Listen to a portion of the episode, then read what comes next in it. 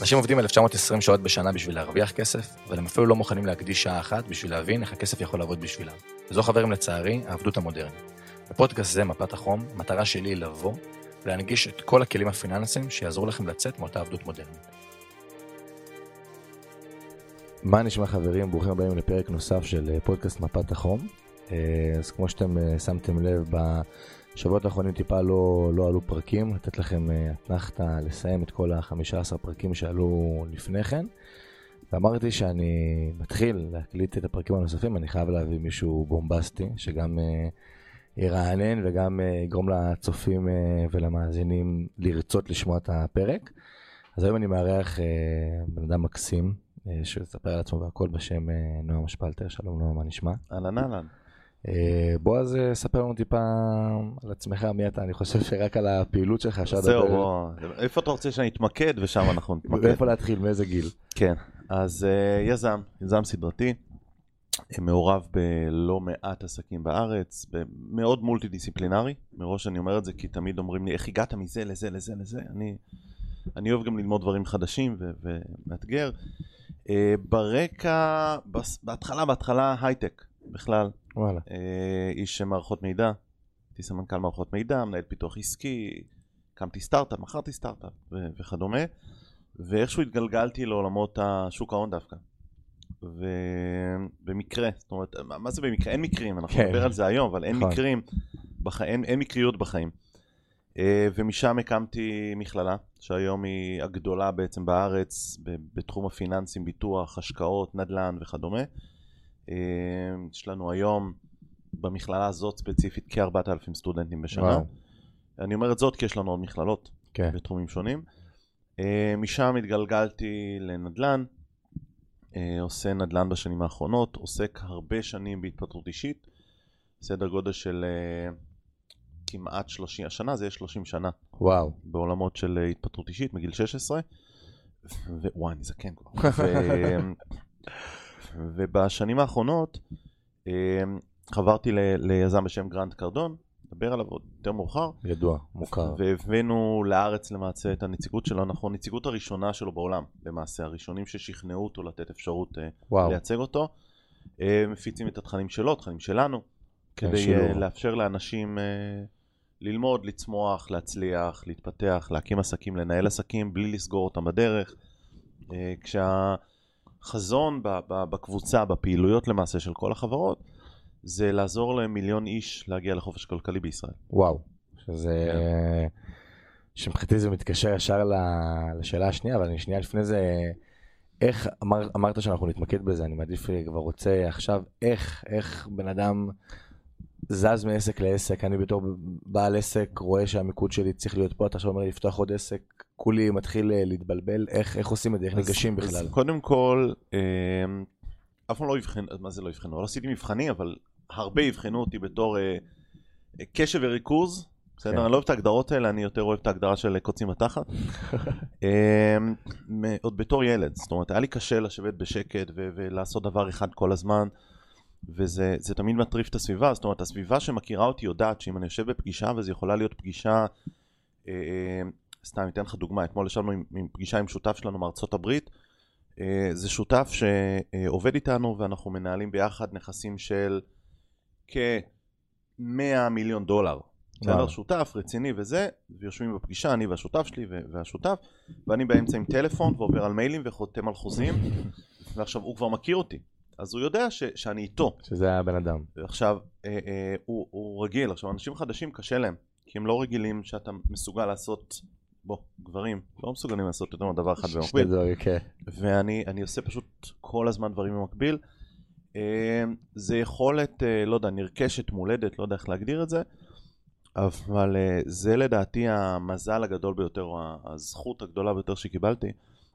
שיש לי חלוקת קשב מאוד מאוד גדולה. זאת אומרת, אני מסוגל להיות בישיבה, להתנהל ולנהל אותה, ואתמול הוא ניסה להתקיל אותי, הוא כל פעם מנסה להתקיל אותי בשאלות. לראות אם אתה בפגישה. והוא רואה שאני חד ועונה ונותן רעיונות וזה, ובמקביל חותם על חוזים ועובר על מיילים. ו... שזה... אז, אז אה, לדעתי זה הכל בזכות זה. עכשיו, יש עיקרון אחד שאני החלטתי עליו, קיבלתי את ההחלטה בשנת 99, זו הייתה השנה ששינתה לי את כל החיים, אה, שאני בחיים עושה רק דברים שאני אוהב. וואו. זאת אומרת, אם אני אגיע לנקודה שאני לא אוהב לעשות את זה, זהו, ו- וזו החלטה מהירה. זאת אומרת, ניהלתי מכללה, שאז היינו אלף סטודנטים, סניפים, אז היינו שישה סניפים בכל הארץ, מכללה שהיא הייתה בעלייה מטורפת, ובגלל איזשהו אירוע אמרתי, די, אני לא נהנה מזה יותר. אם אני לא נהנה מזה יותר, הסמנכ"ל שלי, בוא, רונן, הוסמכת ג'ורג'ו. שזה כאילו לה, להתחיל לפתח את שיר קבלת ההחלטות בצורה מהירה ביותר. כן, כן, וזה יכול להיות אה, החלטה להקפאת פעילות של חברה. אנחנו בשנת אה, 2020 קיבלנו תקציב ובנינו ערוץ כלכלי חדש, ערוץ טלוויזיה כלכלי. וואו. ואני יכול לתת לך רשימת שמות של אנשים שכבר אמרו, אנחנו באים לשדר אצלכם ואנחנו באים לממן אתכם ואנחנו... ערוץ ש... שהיה אמור לשדר 12 שעות ביום. זאת אומרת, עם תוכניות, עם lineup ים, עם מגישים, עם תוכניות וכדומה. ואז אה, אה, יום השידור הראשון שלו היה אמור להיות 15 למרץ 2020. אשכרה. כן, חוק מרפי. חייב. אה, מי שלא זוכר מה, מה, מהצופים, כן. מאזינים, כן. זה הסגר הראשון שנפל על מדינת ישראל. כן. אה, ואמרו לנו, אי אפשר. זאת אומרת, שכרנו משרדים באולפנים, ושכרנו, הכל היה הכל כבר היה מאורגן. מוכן, רק לבוא להקליט. לבוא, ו- וכבר היה את ה lineup ל- ליום השידורים הראשון וזה. ממש. וערב קודם קיבלנו החלטה ש... אה, טוב, היום כבר אף אחד לא. למרות הסגר אנחנו מגיעים. לנו, לי כעיתונאי יש תעודה וזה, אז, אז כן. אני יכול להסתובב, אבל לא כולם יכלו. נכון. מגיעים לאולפנים ופשוט עושים יום שידור. וואו. עושים, על הבא, על מה שיהיה, לא קשור לליינאפ שהיה, והמשכנו, ו... ובאותו ערב קיבלתי החלטה, אמרתי לשותף שלי, תקשיב, זה לא יעבוד, בטח לא תוך כדי קורונה, באי ודאות, ואני לא רוצה גם לסכן את הכסף של המשקיעים. נכון. כי, אתה יודע, זה, זה עלויות מטורפות. כן. ופשוט הקפאתי את הפעילות. וואו. בהחלטה ברמת שיחת טלפון. אמ, נחזור לזה, זאת אומרת יש לי יודע, תוכנית עסקית מלאה לערוץ כלכלי, כולל תוכניות, כולל אה, חוזים לקבל... אה, אה מפרסמים. לא רק מפרסמים וזה כבר היה, ונותני חסות וחברות ומגישים וזה, כולל תוכן אמריקאי וואו. שקיבלנו אישור להשתמש בו. לגרנט יש ערוצי טלוויז... ערוץ טלוויזיה ותוכניות וכו'. הוא אמר לי, נועם, אתם מקימים ערוץ כלכלי, מה, שת... מה ששלי שלך, אל תשלם לי כלום. וואו. תפיץ את הידע. אשכרה. מדובר על, על עשרות תוכניות. כן. Uh, וזה משהו שהוא באמת היה אמור להיות שובר, שובר שוק בארץ. נכון. כי אין ערוץ כלכלי, אין. וזה לא היה אמור להיות ערוץ כלכלי על בורסה וכדומה, זה אמור להיות ללמד את הקהל ושיעורי לימוד, ש, שילמדו ו, ומה מאחורי הקלעים וכדומה. ו... ערוץ שהוא מאוד מאוד מנגיש ל... ערוץ שמנגיש לקהל הרחב מה זה השקעות ומה זה נדל"ן ומה זה כלכלה ומה מדברים וכל מה שאתה קורא בעיתון, איך להבין את זה כן. וכדומה. אה, זה מצחיק, אבל התחלתי החודש, חודש שעבר, בתוכנית כלכלית ימי רביעי שמשדר פשוט בזום, חלק מהתוכנית או הרעיון של התוכנית שהייתה אמורה להיות לי שם, אחת מהתוכניות, מיישם את זה היום, זה סגירת כן, מעגל כזאת. לגמרי. אבל אה, אה, זה השריר, אתה הזכרת את זה הכי נכון, זה שריר קבלת החלטות. זאת אומרת, אתה צריך לדעת מתי אתה מתחיל משהו, ולא לפחד להתחיל משהו חדש, ולדעת מתי להקפיא משהו, ולא לפחד לסגור משהו, גם אם הוא מצליח. שזה... גם אם הוא מצליח. אה, היה לי סטארט-אפ שמכרתי ב-2002, אוקיי? הוא היה מאוד מצליח. מכרתי אותו לעובד שלי, פשוט לא נהניתי. וואלה. פשוט לא נהניתי יותר, ולא נהניתי מהעבודה, ולא נהניתי מהעבודה עם האנשים וכו', פשוט אמרתי לו, תקשיב, נותן לך הצעה שאתה לא יכול לסרב. אה, הוא היה מנהל השירות ועשה את זה, בוא תקנה את החלק שלי, את הפעילות. זה היה שלי, זה היה 100% שלי. אה. בוא תקנה את הפעילות. הוא לא הבין מה אני רוצה, אמרתי לו, תקשיב, אני אעשה לך את זה קל. מההכנסות העתידיות שלך, איך אני? וואו. והוא תפס את זה בשתי עיניים, כן. כמובן. זה... כן. לא, כי אני פשוט, דיברנו על קבלת החלטות, אני רואה, נמצא עם הרבה חבר'ה שנמצאים בגילאי ה-20, 30, ואני רואה שלפעמים שיר קבלת ההחלטות, הרבה אנשים מקבלים החלטה על בסיס מה היה להם בעבר. ויש לי חבר טוב שתמיד מדמה את זה בצורה מאוד טובה. זה כמו שאני אתחיל לנסוע בכביש ואני כל פעם מסתכל במראה האחורית על מה היה. ואני אקבל החלטות עכשיו, בזמן הווה, על מה היה. בסוף, אם אני אעשה את זה גם אסתכל בכביש ואני אסתכל על המראה מלמעלה, אני אתקע באיזושהי מכונית. מה אתה חושב? קבלת החלטות על פי מה אמורה לבוא להיות. העלית את זה כבר, אז אני כבר אקח את, ה, את הדוגמה שהעלית. האנלוגיה, כן. מה גודל המראה שאתה מסתכל אחורה במכונית? מאוד uh, צרה. מה גודל החלון שאתה מסתכל קדימה? רחב. כי זה מה שרלוונטי. אתה לא צריך לשכוח מה שהיה, אתה צריך ללמוד ממנו, אבל אתה צריך להסתכל כל הזמן קדימה. אתה יודע מה טוב בעבר? ש? שהוא עבר. נכון. והעניין הוא שהרבה אנשים חיים בעבר. המון המון אנשים המון. חיים בעבר ותקועים בעבר, ומה יקרה אם... ו... עכשיו, מה זה מה יקרה אם? מה יקרה אם זה הפחדים שהיו לך בעבר. כי אם אין לך את הפחדים על העבר, אז אתה לא מפחד שיקרה משהו. עכשיו, נכון. קח דוגמה ילד, בסדר? הורים לילדים שצופים ילדים קטנים, גילאי חצי שנה, שנה, שהילד מתחיל ללכת. מה היה קורה אם היו אומרים לא, לא, לא, אל תקום, אל תלך, תישאר כאן. היינו כולנו קופאים על ארבע. כולנו. אנחנו מעודדים את הילד ללכת. עכשיו, אם הילד הסתמך על משהו רע בעבר, הוא קם, נופל, מקבל מכה, בוכה. למה לקום שוב? נכון. ואותו דבר זה גם בעסקים. נפלת, וכן, ונפלתי בעסקים, והיה לי שותפים שגנבו אותי, והיה לי אה, עסקים שלא הצליחו, והיה לי אנשים שגנבו לי רעיונות, והיה לי אה, הכל מהכל. חלק ממסע החיים. הכל מהכל זה חלק מהחיים. כן. ואם תסתכל כל הזמן בעבר, אתה תחיה בעבר, ולא תוכל לפתח שום דבר, לא תוכל לצמוח. ואגב, המערכת כולה בנויה בללמד אותנו לא לחשוב בגדול, ולא להסתכל קדימה, ולא לקחת אפשרויות, ולא לקחת הזדמנויות, ו... כי אם כולם יהיו ככה, אז המערכת תקרוס. בול. וכל המערכת ה- ה- הכלכלית, קצת שונה מהנושאים שרצינו לדבר, אבל זה חשוב ומהותי שיבינו, כל המערכת הכלכלית העולמית בנויה על זה שהאוכלוסייה תישלט על ידי מיעוט. כן. זה המערכת העולמית, בסדר? זה, האוכלוסייה תישלט על... מה זה בית ספר? זה, מה זה בית ספר? בהגדרה שלך, מה זה בית ספר? בתי ספר, מערכת החינוך. מערכת שאמורה, מה אני הייתי חושב שזה אמור להיות? מערכת שאמורה להתנות אה, הרגלים וכישורים לא לחיים. מה אמור להיות, מה זה קורה. מה קורה בפועל? כן. פשוט מכניסים לכיתה, מלמדים נושאים ששייכים לשנת אה, 1930, 40, 50, ומצפים שזה יהיה רלוונטי לימינו אנו. מתכנתים אותנו לחשוב כמו שהמערכת רוצה. בול. זה הכל, זה. זה הכל. כן. זאת אומרת, אם ילד בא ושואל שאלה והמורה נותנת לו תשובה כמו זה לא למבחן או זה לא רלוונטי, המערכת באותו רגע נכשלה. כי מלמדים את הילד אל תחשוב, אל תשאל שאלות, אל תהיה סקרן, אל ת... מלמדים אותם לא לחשוב את משהו לא רלוונטי למבחן או משהו לא קשור וכדומה, וזה, וזה לא משנה אם המורה יודעת את התשובה או לא.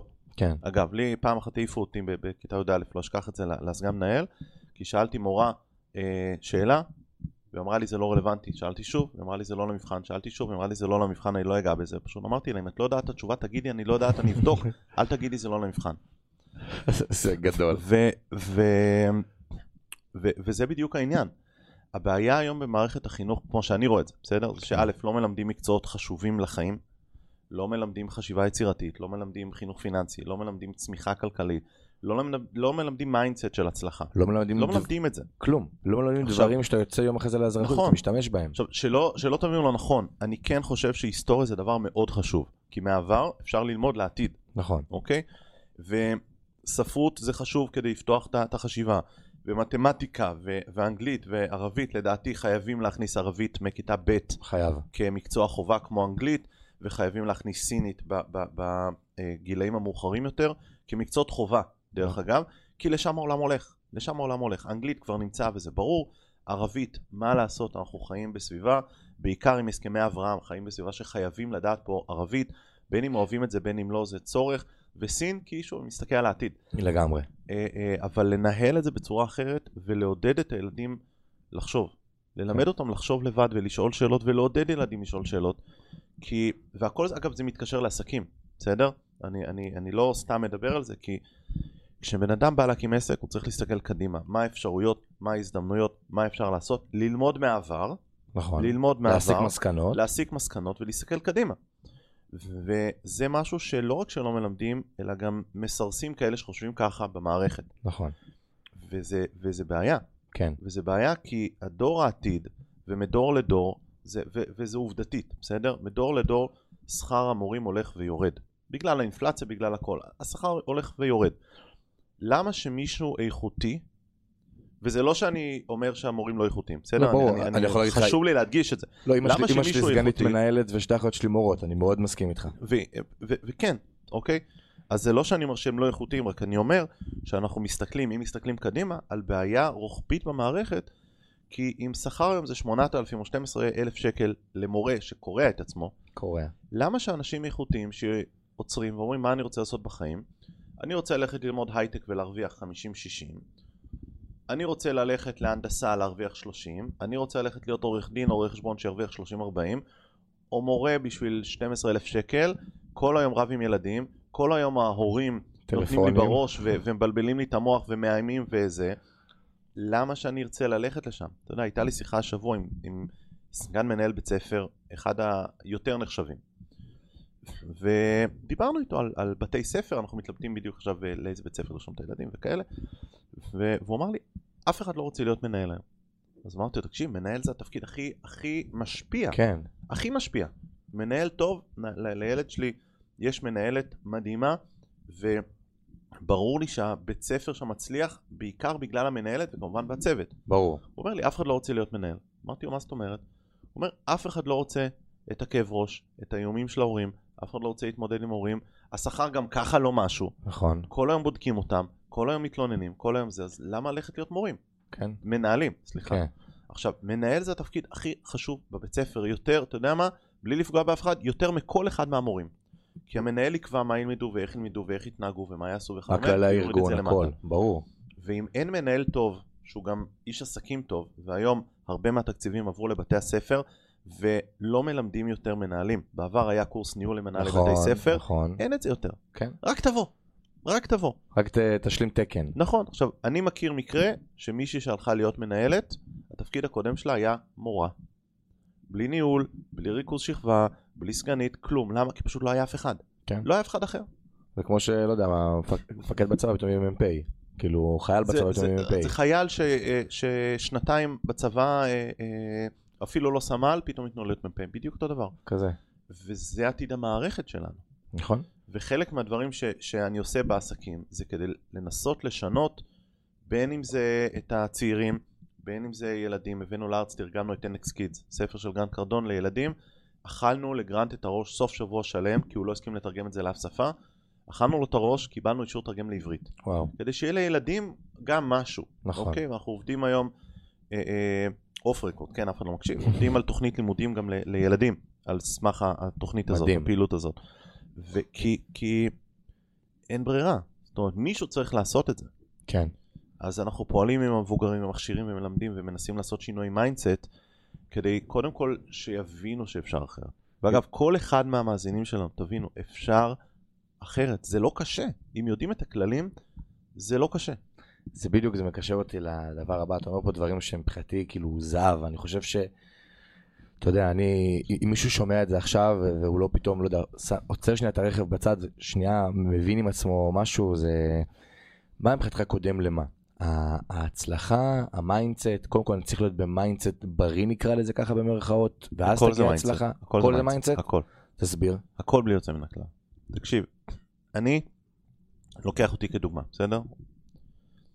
אם אתה לוקח את הנתונים היבשים, מה שנקרא, הייתי אמור להיות היום במשרד, מול מחשב, מתכנת, וזה מה שהייתי אמור לעשות כל החיים. ואגב, יש לי חברים שעושים את זה, שגדלו איתי. גדלתי בבית של הורים שכירים, לא, אף אחד לא היה יזם, אף אחד לא היה עצמאי, להפך, ישבו באותה עבודה, אבא שלי עד שהוא פרש עבד 30 שנה באותו מקום עבודה, אימא שלי הייתה מורה, אגב מורים דיברנו באותו בית ספר 30 ומשהו שנה, אה, סיים סיים. צעיר מבין עוד אה, שתי אחיות, כולן ישר, מה שראיתי בבית זה לא הולכים לאוניברסיטה, מה שצריך זה לעשות בית ספר, לעשות בית ספר טוב, ללכת לצבא, לאוניברסיטה ולמצוא עבודה טובה. לגמרי. זה המסלול, אחד לאחד. אוקיי? והיה לי את כל הנתונים לזה. זאת אומרת, לא גדלתי בבית מסכן וכדומה, זאת אומרת, היה לנו הכל, אבל מעמד ביניים קלאסי. קלאסי. שני הורים עובדים, האחיות הגדולות, כל מה שראיתי בבית זה לך לצבא ולך ללמוד לאוניברסיטה. סיימו צבא, הלכו ללמוד אוניברסיטה. זה גם מה שאני. ו... ו...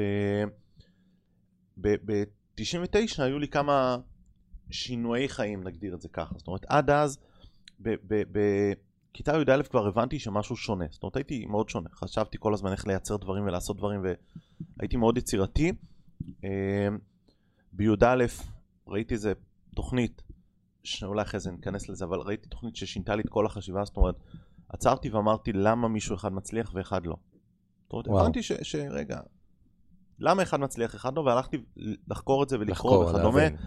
וכשחברים הלכו לשחק כדורסל וכדורגל, אני ישבתי עם ספרים של נפוליאון היל וכאלה. זאת אומרת. לנסות להבין, לפתח את זה. ובשנת 99, אה, בטווח של חמישה חודשים, בסדר? טווח של חמישה חודשים, אה, כסח עם המפקד בצבא, הייתי קצין, מפקד בצבא ברמה שלא מדברים, הוא מלכלך עליי. עכשיו, המזל שלי שכולם הכירו אותי, אז ידעו שהוא מדבר שטויות ואני כן. עוזר לכולם. אה, הוא מלכלך עליי ו- ושם רגליים. לאבא שלי גילו סרטן והוא נפטר תוך כמה חודשים, וואו. בידיים שלי, וחודשיים אחרי זה עברתי תאונת דרכים קשה, שאף אחד לא האמין שמישהו יצא חי מרכב כזה. וואו. אז היה לי את כל הסימנים לבוא, להרים ידיים, להגיד, אתה יודע, fuck it, לא רוצה כלום, אני הולך למצוא את העבודה שלי וזה, ואני לקחתי את זה לכיוון אחר. זאת אומרת, שזה- לכיוון של, אני משתחרר מהצבא, מהקבע, קיצרתי קבע, הייתי במסלול, הייתי מסומן בצבא להיות במסלול אה, פיקודי בכיר. זאת אומרת, עשיתי את כל הדברים הנכונים והכירו אותי והייתי מעורב בפרויקטים מאוד מאוד גדולים ומאוד מאוד מרכזיים בצבא. בסדר? והיה ברור שאם אני נשאר בצבא, המסלול שלי די, המסלול אה, הוא... די ברור לתפקיד פיקודי בכיר, כן. אם אני רוצה.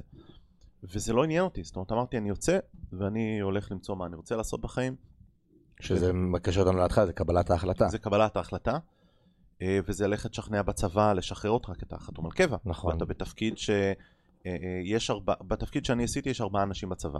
זאת אה. אומרת, זה להכשיר מישהו, וזה לה... זה גם- תהליך. וגם היית גם הון אנושי מובחר גם הייתי בתפקיד שלך. אה, הון מובחר והייתי מעורב בהמון דברים ובהמשך למה שאמרתי על המפקד הרבה אנשים לא אהבו אותו בגלל הבלגן שהוא עשה אז פעלו מולי זאת אומרת הייתי בצבא אני הייתי אה, סגן דרגת אה, כתף הייתי כן. עשיתי תפקיד רב סרן. באישור אה, בכיר אז, אז גם מצאתי עזבתי במרכאות תפקיד שהוא היה צריך למצוא מישהו שיבוא כן. ופשוט קיבלתי החלטה שזהו, די, מיציתי, דיברתי עם המפקד של המפקד של המפקד, הסברתי לו, אה, הוא אמר לי, נועם, קבל את ברכתי, תן לי שלושה חודשים להתארגן, להתאפס, והשתחררתי. מדהים. הייתי אמור להשתחרר בראשון לראשון 2000, וואלה. כן? זה, מראש תכננתי את זה ככה, ראשון לראשון 2000, להתחיל מילניום חדש, עם חיים חדשים וכדומה. מדהים. אה, למזלי הראשון לראשון היה שבת, והשתחררתי בשני לראשון, 2000. אה, נורא התבאסתי, כי תאריך כן. שחרור שני לראשון ולא ראשון לראשון, זה היה נכון. נורא מבאס. ו- ופשוט אה, הלכתי לעבוד. יום אחרי זה כבר התחלתי עבודה חדשה בתור מנהל פיתוח עסקי בחברת סטארט-אפ, שהוא אמרתי לך הייטקיסט וכו', ומשם התגלגלתי. כל הדברים ש- שאני עושה פשוט, שוב, חוזרים לשאלה הראשונה שלך, קוצים בתחת. לא מסוגל לשבת במקום אחד. איך אז בן אדם ששומע עכשיו את הפרק יכול להתחיל לפתח mindset? מה זה? זה קריאת ספרים, זה, זה אפרמציות חיוביות, זה זה... כי היום כשאתה מסתכל ברחבי המדיה אתה רואה שקוראים לזה כתוב בספר, בסדר? האם זה כתוב בספר או לא כתוב בספר? מה מבחינתך איך בן יכול להתחיל לפתח mindset, יכול להתחיל לפתח קבלת החלטות נכונה, חשיבה יצירתית, מחוץ לקופסה, לקחת סיכונים? במה זה תלוי? קודם כל החלטה. החלטה. בוא, בוא נתחיל מזה, זה להחליט שרוצים. אה, כל דבר בחיים שלנו מתחיל מהחלטה. זה יכול להיות החלטה של אה, די, לא בא לי, ו- ואיך אני עושה את זה. זה יכול להיות מהחלטה אני רוצה לעשות משהו, ואז אתה נכנס לתוך זה, שתכף נדבר על מה זאת אומרת נכנס לתוך זה. נכון. זה יכול להיות החלטה שאתה רוצה שמישהי תהיה אשתך. אני, אשתי, ברגע הראשון שראיתי אותה, אמרתי לשותף, חבר שהיה איתי, אה, פתח סוגריים, היה לי חברה להרקדות, הייתי מורה לריקוד בכל הארץ, באוניברסיטאות וכדומה, סגור וואו. סוגריים, לא ניכנס כרגע, סבבה? אבל כשראיתי אותה נכנסת להרקדה ש- שהייתי, אמרתי לבחור שהיה לידי, חבר טוב שלי, שותף שלי, זאת תהיה אשתי. וואו. כשהוא הסתכל עליי, אמר לי, נועם, אתה מרקיד, אתה מבין מה זה אומר בגילאים האלה, נכון. גיל 20, יש לך מישהי שאתה יוצא איתה, אין לך מושג מי הבחורה ואיך קוראים לה. מה זאת אומרת היא תהיה אשתך? אמרתי לו, יפתח, חכה. חכה כמה שנים. אה, עברו. עשרה חודשים, והתחלנו לצאת. והיום היא אשתי כבר, השנה זה יהיה 19 שנה. וואו. איזה אז יופי. זה שוב, זה עניין של החלטה. זה לא לוותר, זה לדעת מה אתה רוצה, ויתהפך העולם, אני אשיג את מה שאני רוצה. ואותו דבר אגב בעסקים. זאת אומרת, כשהקמנו את המכללה, אה, הקמת המכללה הייתה כהחלטה גם. ישבתי עם מי ששותף שאיתו הקמתי, הוא הגיע אליי בכלל להתייעץ איתי על משהו אחר, על כתיבת ספר, וואו. ותוך כדי אמרתי לו, רגע, למה לא עושים את זה, ולמה לא עושים את זה, ולמה אתה לא עושה את זה, ואז אמרתי, בוא נעשה את זה. נכון. כאילו, למה לא? למה אין? עכשיו, נכנסנו לחלל שלא היה קיים. זאת אומרת, היו מלא מכללות בעולם הזה, לא הייתה מכללה בעולם הזה. כן. זאת אומרת, כל מי שעסק בתחום שבו אנחנו עוסקים, זה היה מרצה עם טוש.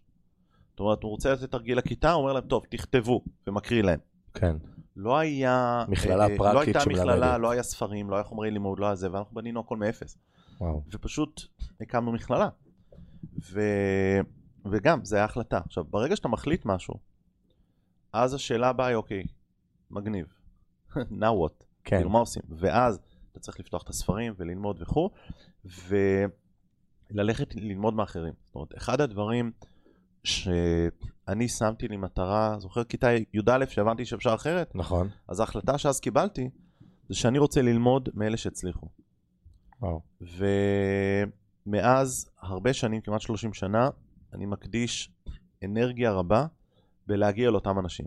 ויצא לי לדבר ולהיפגש, אגב, כולל לטוס לחו"ל, להיפגש כן. עם אנשים אה, מהשמות המובילים. זאת אומרת, אנשים שפגשתי או דיברתי איתם, זה, זה החל מטוני רובינס וג'ים קוויק ולארי קינג שבוע לפני שהוא נפטר, וסילבסטר סטלון וגרי וי ודונלד טראמפ וג'מי אוליבר, השף. וואו. אני אוהב לבשל, אז, אז גם זה, קיבלתי כן. החלטה, אני רוצה ללמוד מאחד זה, אז טסתי ללונדון לשבוע ללמוד בג'יימי אוליבר. אשכרה. ו... ומכל האנשים האלה, וזה יכול להיות בתחומים של אה, אומנות ומשחק, זאת אומרת, נפגשתי עם צביקה הדר ועם אקי אבני ועם שחקנים ואומנים וזמרים ו... ופוליטיקאים, ו... כי רציתי ללמוד, אוקיי, מה... למה הוא הצליח ואחר לא? בול. מה עבד לו? בול. ללמוד מניסיון. וזה הרבה יותר חשוב היום, ממרום גילי, אני יכול להגיד לך שזה הרבה יותר חשוב מכל ספר שקראתי. זאת אומרת, הספרים נתנו לי את הפתיחת חשיבה. ההבנה. על לדבר עם האנשים האלה, להבין איתם, לשבת ל, ל, לקפה עם יצחק תשובה או עם uh, רמי לוי, או לשבת עם uh, עמוס שפירא, שהיה מנכ"ל אלה. כן. סלקום וכו', ולהבין איך הם חושבים ואיך הם עושים את זה. ואיך הם מתנהלים. ואיך הם מתנהלים. מה מניע אותם, הכל. זה דברים שונים לחלוטין. ו, וזה, ושוב, ואמרתי קודם multi disciplinary, כי אני גם מנסה ללמוד מאוד multi disciplinary. זה יכול להיות לשבת לארוחת צהריים עם אה, גלן סנפורד, עם גלן סטרן, סליחה. כן. אה, הבעלים של חברת המימון השנייה בגודלה בארצות הברית, ויומיים אחרי זה לשבת עם סטוד מאייר, ולדבר איתו ב- ב- על, על כדורסל. כן. ועל איך הוא הצליח וכדומה. או עם אה, דיוויד פלק, המאמן של, המנהל נכון. האגדי של ג'ורדן. שאגב זה מדהים, כי כל מה שאתה מתאר פה, זה אין אגו. הרבה אנשים יש להם לפעמים אגו של, מה, אני אלך ללמוד ממנו? כאילו זה לפעמים יוזיל אותי טיפה, כאילו, אני, מה, אני אלך ללמוד... אין אתה אומר, בדיוק. מי שרוצה להצליח, אגב, זה, זה משהו שלמדתי, ולקח לי זמן, בסדר? כשהייתי צעיר לא הבנתי את זה. כשהייתי צעיר לא הבנתי את זה, היום אני יכול להגיד שזה הדבר החשוב ביותר שמאפשר הצלחה. שימו את האגו בצד. לגמרי. אגו יפריע לכם בצמיחה, ב- בלמידה, בהתנהלות, בהצלחה עסקית, ביצירת הכנסות. אגו זה משהו שתשימו אותו בצד, החיים שלכם יהיו בשמיים. כן. ו... וזה משהו שלא מבינים, אגב, בעיקר צעירים לא מבינים את זה. כן. מה, אני, ו... אז מה אם אתה? כן. אתה ואתה. אני, תקשיב, אני, שאני מחשיב את עצמי מישהו רציני שמכיר הרבה אנשים וזה, הלכתי להביא קפה מהצד השני של המלון לגלן סטרנס, ואני חיכיתי רבע שעה על הקו כשדיברתי עם uh, דויד פלק, כי באמצע הוא קיבל שיחה מביל קלינטון וישבתי כמו דביל וחיכיתי. יש לי את זה בזום, יושב ומחכה, שהוא יסיים את השיחה. אז מה? נכון. כאילו, אתה רוצה להשיג משהו, do whatever it takes. אני גם תמיד אומר, יש משפט שאני מאוד אוהב, ששום דבר לא אפשרי עד שמישהו עושה את זה. הרבה פעמים אנחנו אומרים, נכון. זה לא אפשרי לצאת לחופש כלכלי, וזה לא אפשרי להתפרנס משוק ההון, וזה לא אפשרי להקים עסקים במדינה, וזה לא אפשרי להצליח בישראל, כי המיסים פה הורגים. אני אומר, סבבה, אם מישהו עשה את זה, זה אפשרי. וגם ואז... מישהו לא עשה את זה, זה אפשרי. נכון. ואז אני, כי תמיד מישהו הראשון שהוא עשה את זה, ואז לפני זה לא היה נראה אפשרי. ואז אני אומר, הדרך הכי קלה זה באמת לבוא וללמוד, לאמץ את אותם עקרונות, לא לחכות אותו אחד אחרי השני, כי אתם בני, בני אדם שונים, אבל להבין מה העקרונות שהובילו אותו להצלחה, ולהנחיל את זה על העסק שלך. תראה, הצלחה משאירה סימנים. זה משהו שלמדתי. הצלחה משאירה סימנים. אם אתה תלך ללמוד אנשים מצליחים, אתה ת, תצליח בסוף להבין מה, מה הם עשו, לפצח את זה. לגמרי. אמ, ואגב, לדעתי, מי שרוצה להבין הצלחה, אסור לו להתמקד בתחום אחד. זאת אומרת, מי שרוצה להיות זמרת, לא יכולה ללמוד רק זמרות. ללא ספק. היום בעיקר לא. בכל תחום. נכון. כי, כי ו, וראית את רשימת השמות, וזו רשימה קצרה מתוך רשימה של אנשים ש, שדיברתי ונפגשתי, כי ניסיתי לחקור. מה? ורציתי לראות, רגע, גם בתחום הזה זה ככה וגם בתחום הזה, אני יכול להגיד לך אחרי שיחות עם באמת עשרות רבות של אנשים כאלה, מכל העולם, כולם בסופו של דבר בשורה התחתונה עשו את אותם דברים כדי להצליח. כולם, שזה... כולם, בין אם זה, הנה הנציגה שלנו לאירוויזיון אגב, את אותם דברים, היא התראיינה ודיברה, יצא לי גם לפגוש אותה פעם, ו- ואת אותם סיפורים שהיא אמרה לי על ה mindset, על הפעולות, על ההתמדה, בואו ניקח לצד השני של התחום הכי לא זמר וכדומה, דיוויד פלק המאמן של ג'ורדן אמר. אותם כן. דברים בדיוק. שזה... אותם דברים בדיוק. אותה התנהלות, אותו דבר, וזה משהו שרואים אותו שוב ושוב. ואגב, שהדברים האלה אם נלך ל- ללמוד את ווינסטון צ'רצ'יל, שלמדתי אותו, אותם דברים בדיוק. אותם דברים בדיוק. אותה התנהלות, אותו mindset, אותם פעולות, אותו דבר. שוב, זמרת, איש עסקים בכדורסל ו- ומנהיג העולם המערבי. כן. אותם עקרונות. וזה מתחיל שוב, חוזר, מחזיר אותך להתחלה, ל mindset. אחרי ה mindset, ללכת ללמוד מי שכבר עשה את זה, ולא wannabes, ולא ממי שמספר שהוא עשה את זה. כן. אוקיי? למישהו שבאמת עשה את זה. למישהו שבאמת עשה את זה ויש לו קבלות, ולא עשה את זה פעם אחת, אלא מי שעשה את זה כמה פעמים, כי פעם אחת זה יכול להיות פוקס. נכון. אוקיי? אבל כשאני מדבר על הצלחה, זה הצלחה פעם אחרי פעם אחרי פעם, או לאורך זמן, ללא משהו חד פעמי. ודיברנו נועה קירל. נועה קירל לא הצליחה בגלל להיט אחד. נכון. היא הצליחה בגלל רצף ארוך מאוד של להיטים. יש לך ים זמרות בארץ שיש להם להיט אחד, ואם אני אגיד לך, אוקיי, מה עוד היא שרה, אתה תשב ותגיד.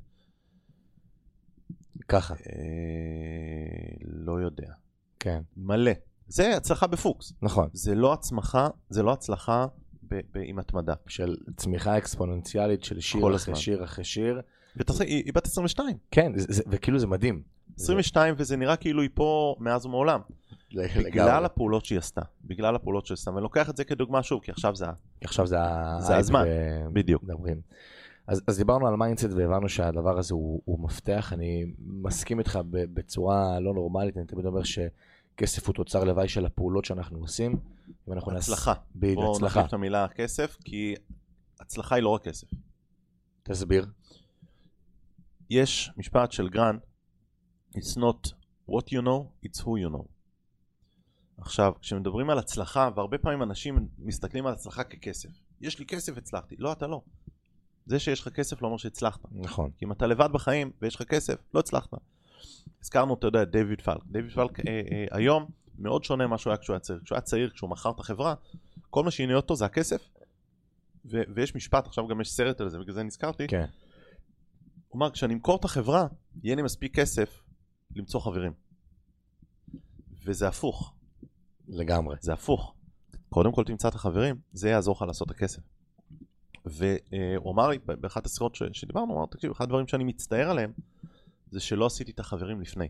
כי אז א' הייתי יודע שזה חברי אמת, נכון. ב' הם היו הולכים איתי לאורך הדרך, ואולי לא הייתי עושה טעויות שעשיתי בדרך. לא ספק. ואגב, שוב, אגו וכדומה.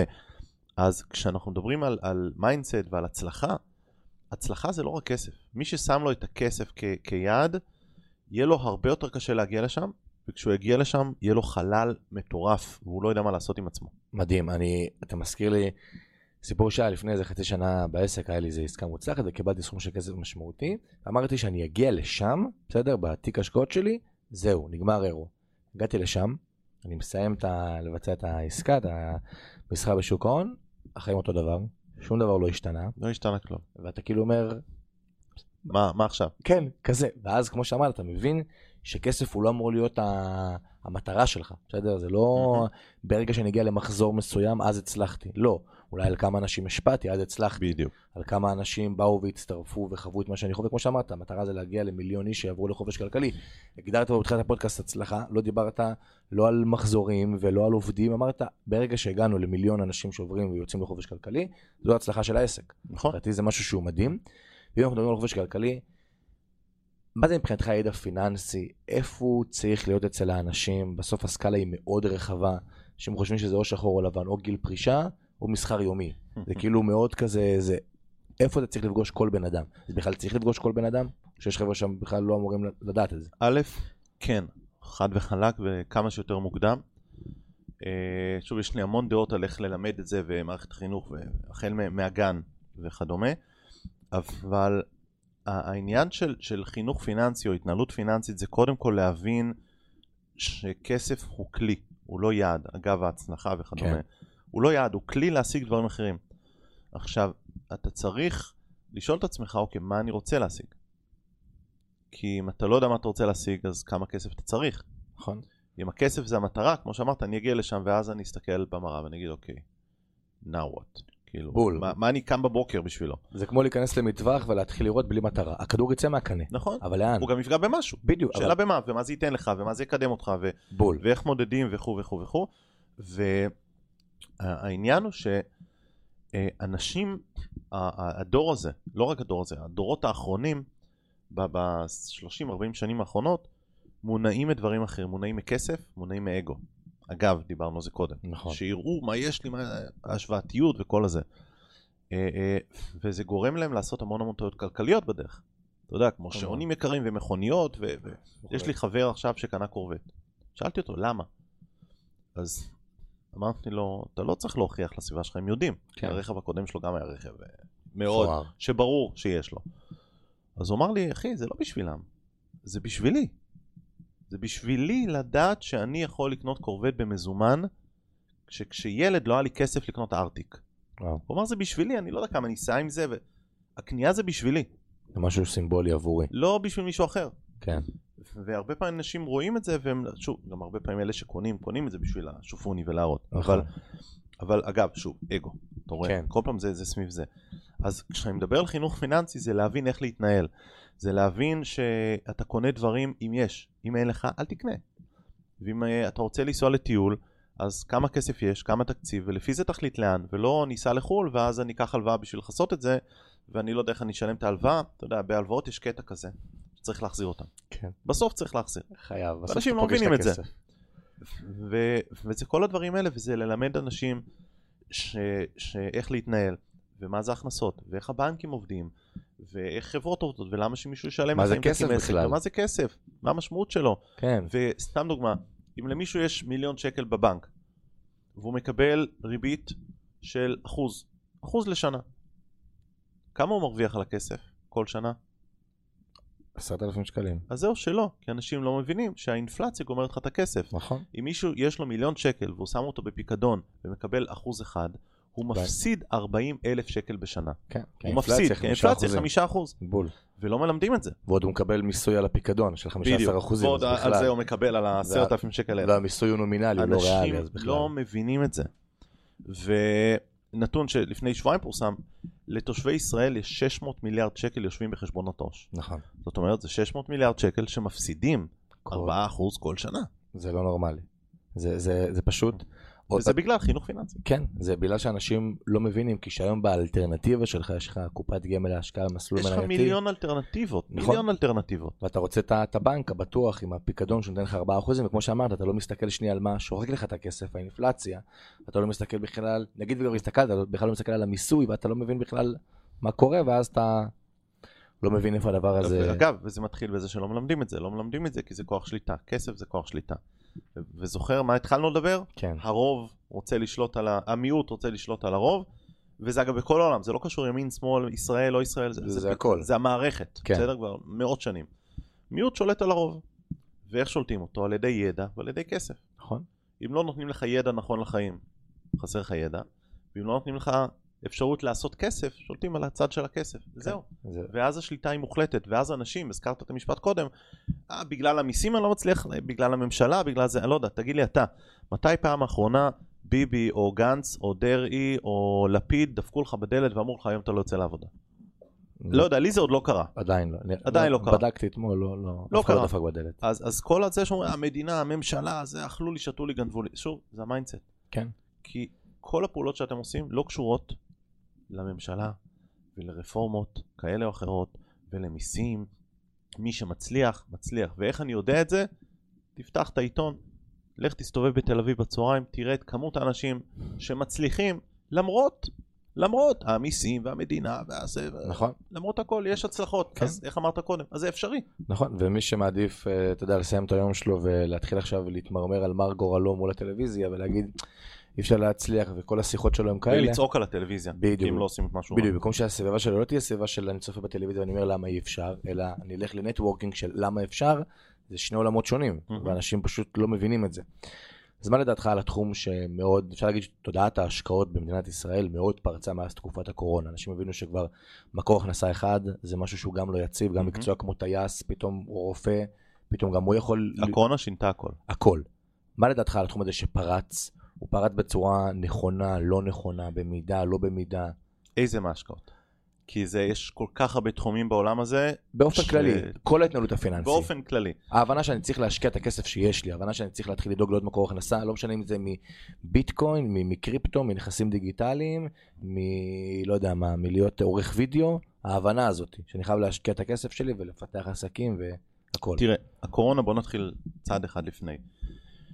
העולם, כשבעוד 200 שנה יסתכלו היסטוריה, אם עוד יהיו פה בקצב הזה, אבל כשיסתכלו היסטוריה, נקודת המפנה, כמו שאני רואה את זה, של האנושות, זה אה, שנת 2020. שנת 2020, שנת פריצת הקורונה, אה, זאת גם השנה, אולי יהיו כאלה שיגידו שאני משוגע, אבל זאת השנה שבה יריית מלחמת העולם השלישית נורתה. אה, ומספיק לפתוח את העיניים, לראות מה קורה מסביב כדי להבין לאן הולכים. זאת אומרת, זה, לא, זה בלתי נמנע כן. ממה שקורה. יש לי גם דעות מאוד מוצקות על מה קורה, למה אוקראינה רוסיה, ויש... יש... רואים, ש... ממש... רואים את התמונה רואים את מול העיניים, הולכים ומתקרבים, רואים את הגושים, רואים את ההשפעות, רואים את ההבנה, רואים למה רוסיה אה, מתואמת ולמה הם עם אוקראינה, רואים את כל הדברים האלה. כן. מי שקצת פותח את העיניים ויוצא מהנטפליקס יכול לראות את זה. ללא ספק. אה, וזה מול העיניים. והכל התחיל ב-2020. יש כאלה שיגידו שזה מתוכנן, לא מתוכנן. אני, יש לי את הדעות שלי. שוב, אני, אני מנתח בצורה קרה דברים, על סמך נתונים. מתוכנן או לא אוקיי, מתוכנן? ברור שמתוכנן. ו... ויסתכלו ויגידו שנת 2020 שינתה הכל. היא שינתה הכל במצבים גיאופוליטיים, היא שינתה הכל במצבים מקומיים, היא שינתה הכל במצב חברתי. היה מחקר בארצות הברית שבודק את אפקט הצמיחה, השינויים החברתיים כל עשור. אז קראתי באחד המאמרים, פורסם ב-22, תחילת 22, שבשנת הקורונה, שנת 2020-2021, החברה העולמית עשתה זינוק בתקשורות בין אישיות וכדומה של עשר שנים בתוך שנה אחת. וואו. זאת אומרת, הגיעו היום לנקודה שהיו בטוחים שהאנושות תגיע ב-2030. תראה איך העולם השתנה, פתאום זום נראה טבעי, שיחות ועידה, אנשים עובדים מהבית, לא היה את זה, לא היה דברים כאלה. כלום. מזמינים מהאינטרנט, פתאום זה נהיה כולם, ברור לכולם שאפשר להזמין מהאינטרנט ולא צריך כלום, ולא צריך ללכת שום מקום. לגמרי. אה, אנשים אין להם בעיה עם משרדים משותפים, מה שפעם היה בעיה. אה, המון אנשים הבינו שחייבים עוד מקורות הכנסה, כי הקורונה נתנה איזושהי כאפה לקהל, ולא לקהל בעשירונים הנמוכים שגם ככה לא היו בטוחים בעבודה שלהם, ודווקא בקהלים שהסתובבו עם ביטחון עצמי מופרז. שאף אחד לא יכול לפגוע בי. אף אחד לא, הזכרת טייסים, הזכרת רופאים, רופאים הזכרנו אה, אה, אה, הייטקיסטים, עורכי דין, עורכי דין, אין, נגמר. כולם הבינו. כל המקצועות שהם נחלתם של העבר, שהם כאילו היו כל... חלומה של כל אימא. בדיוק. פתאום... פתאום הם מבינים ש... פתאום למדו משפט כמו חל"ת. כן. אלה שיש להם קביעות, פתאום שמעו מילה חדשה בשם חל"ת, שחל"ת הייתה בדרך כלל לאלה שאין להם יציבות תעסוקתית, אלה שלא בטוחים במקום שלהם. ופתאום זה השתנה. וההוצאות ממשיכות לדפוק על הדלת. וההוצאות ממשיכות ברמת החיים הקודמת. נכון. אגב, אם מסתכלים היום על העולם, זה מדהים לראות את זה, אבל יש מחסור עצום של עובדים היום. יש, אה, יש מחסור של 9.8 מיליון עובדים בארצות הברית. רובם במקצועות התעשייה, ייצור, תעבורה, מסחר. כן. רוב המקצועות זה דווקא העשירונים הנמוכים, וזה משתנה. והדבר הבא שישנה את העולם, אחרי 2020, זה שנת 24, שזה שנת פריצת ה-AI. זאת אומרת, היום כולם יודעים AI, ChatGPT, כל הזה. יש לי חברים שחוקרים את זה. והם אומרים, 24 תשנה הכל. כי היום כבר מבינים שכל המערכות AI מחליפות מקצועות מסוימים. לא כן. צריך להם כבר. לפני יומיים פורסמה, פורסם דוח של חברה בשם צ'אג, אם אני לא טועה, בבורסה, שהיא אמרה, המנכ"ל אמר בשיחת משקיעים לאחר מכן, שהם פלטפורמה לקורסים דיגיטליים, mm-hmm. הוא אמר, אנחנו, הוא הולך לסגור. כן, הוא אמר, אנחנו רואים את הירידה נכון. בשימוש בפלטפורמה בעקבות עלייה בשימוש, המניה התרסקה 60-70% מאז. אז הזכרת לימודים דיגיטליים וכדומה, אני יכול להגיד לך שאני שותף בחברה שמתעסקת בבניית קורסים דיגיטליים ובניית מכללות, פלטפורמה למכללות אינטרנטיות, ואני יכול להגיד לך, אתמול נפגשתי עם השותף, השותף המנהל, והוא אמר לי, נועם, תקשיב, אני מתלבט אם להכניס אותך לאולפן להקליט אה, קורס חדש, מיני קורס. אני אומר לו, תשלח לי את החומר, הוא אמר, שלחתי לך, אמרתי לו, איך כבר כתבת? הוא אומר, לא, אני צ'אט GPT 4, החדש, הוא כתב לי את הסילבוס, כתב לי את הקורס, הוא למד מה אתה אוהב, הוא הכניס לו לבדוק כן. איך אני, הוא הכין לי כבר את הסקריפט, אז אני אומר לו, אז מה ההתלבטות? הוא אומר, ההתלבטות, אם להכניס אותך לאולפן, או להכניס, או לתת את זה למערכת AI. כן, איזה סירי שאתה לדבר. זאת אומרת, היום כבר המערכת שלנו, שוב, זו מערכת שהיא עדיין, אה, פיתוח. היא לא בבנייה, היא כבר עובדת, אבל הפיתוח של השלב הבא, כולל כבר שאתה כבעל אה, רוצה לפתוח קורס אינטרנטי, תבוא תגיד לי מה נושא הקורס שאתה רוצה, תגיד לי אם אתה רוצה אישה או גבר, תגיד לי באיזה שפה, המחשב כבר הכין לך את כל הקורס. זה... וזה מדהים, הוא עשה כבר פיילוטים. הוא עשה פיילוטים. וואו. המחשב הקליט לו ב-AI קורס שלם. כן, זה, זה בדברים קטנים. אני פעם הייתי, לפני כמה שבועות עשיתי ניתוח על מניית פוטלוקר, ופעם בשביל למצוא מה הנתח שוק שהיא תופסת משוק הטקסטיל העולמי, היה לוקח לי המון זמן. שאלת את ChatGPT, אומרים לי 8 אחוזים. אתה עובד עם 3.5 או עם 4? עם 4. ופתאום הדבר הזה, הוא כאילו, אני אומר, מה? מה? זו התשובה? זה משנה את העולם. ו-24 זה יפרוץ יותר כי זה יהיה יותר נגיש. מאוד. משנה לשנה זה נהיה יותר נגיש. השנה זה פרץ כי פתאום הם פתחו את זה לקהל הרחב. כן. אבל שנה הבאה זה הולך להיות, בינואר-פברואר, זה הולך להיות מוטמע בכל מערכות אופיס, וגוגל מפתחים, ואילון מאסק. עכשיו, תחשוב שאתה תבוא לוורד, ולא צריך לכתוב עבודה, אתה תכתוב, תכיני לי עבודה על טה-טה-טה-טה של שמונה עמודים, ודרך אגב, תכין לי גם מצגת של עשרה שקפים. כן, אתה גם יכול להגיד לו באיזה צבעים להכין את המצגת, הכל. וזהו, אתה לא צריך כלום חוץ מזה, זה יכין לבד. ואגב, זה מדהים מצד אחד, וזה מפחיד מהצד השני. מאוד. זה... כי כל עוד אין רגולציה, כי כרגע הטכנולוגיה מקדימה את הרגולציה. מאוד. וזה הדבר המסוכן ביותר. נכון. ושוב, העולם משתנה לנו מול העיניים. כן. והמקצועות העתידיים שיהיו, זה לא המקצועות שהיו בעבר. כי היום אתה לא צריך מזכירה. נכון. יש לך מערכות AI, ואתה לא צריך uh, קלדן, יש לך מערכות AI שיודעות לעשות את זה, ואתה לא צריך מתמללים, יש לך מערכות AI שעושות את זה, ואתה לא צריך מתרגמים, כי יש מערכות AI שעושים את זה. כן. אגב, הקורסים שאנחנו, ש, שאנחנו מפתחים, הוא גם אמר לי, אני צריך לבחור באיזה שפה אני רוצה. זאת אומרת, הוא גם יכול להגדיר למערכת, אני רוצה את זה באיטלקית או בספרדית, או בכל השפות שכבר AI עובד בהן. מתחיל להבין אותם, כן. הוא אמר, אני, אני יוצא לעולם. זאת אומרת, כן. מקליט קורס פעם אחת, וזהו. אנחנו גם... פשוט לוחץ על כפתור איזה שפה אני רוצה שזה יהיה. אנחנו גם אומרים חברות, הנה אתמול מנכ"ל IBM בא ומדבר, נכון. ואומר שהם עוצרים גיוס של 7,800 עובדים, אה, מתכנתים אני לא טועה, כי הבינה המלאכותית מחליפה את זה, הוא לא בדיוק פירט מה, ואתה רואה כל יום יומיים. ואגב, תשים לב, אלה מקבלי השכר הגבוהים ביותר. נכון. זאת אומרת, המשבר, הכלכ... המשבר התעסוקתי הבא יהיה דווקא מהעשירונים הגבוהים. וזה, וזה יחלחל לעשירונים התחתונים. שמניעים את הכלכלה. בדיוק. ברגע שהם מניעים את הכלכלה ומפסיקים, העשירונים הנמוכים. אתה יודע, בשבועיים האחרונים פוטרו בישראל מאות, מעל אלף עובדים בתעשיית. עכשיו, אלה האנשים שמשלמים את המיסים, אלה האנשים שקונים בחנויות, אלה האנשים שקונים ברכבים וטסים לחו"ל, וזה הולך אחר, אחורה בגלגל שמגיע בסוף לאדם הקטן, כי העובדת נכון. בחנות ב...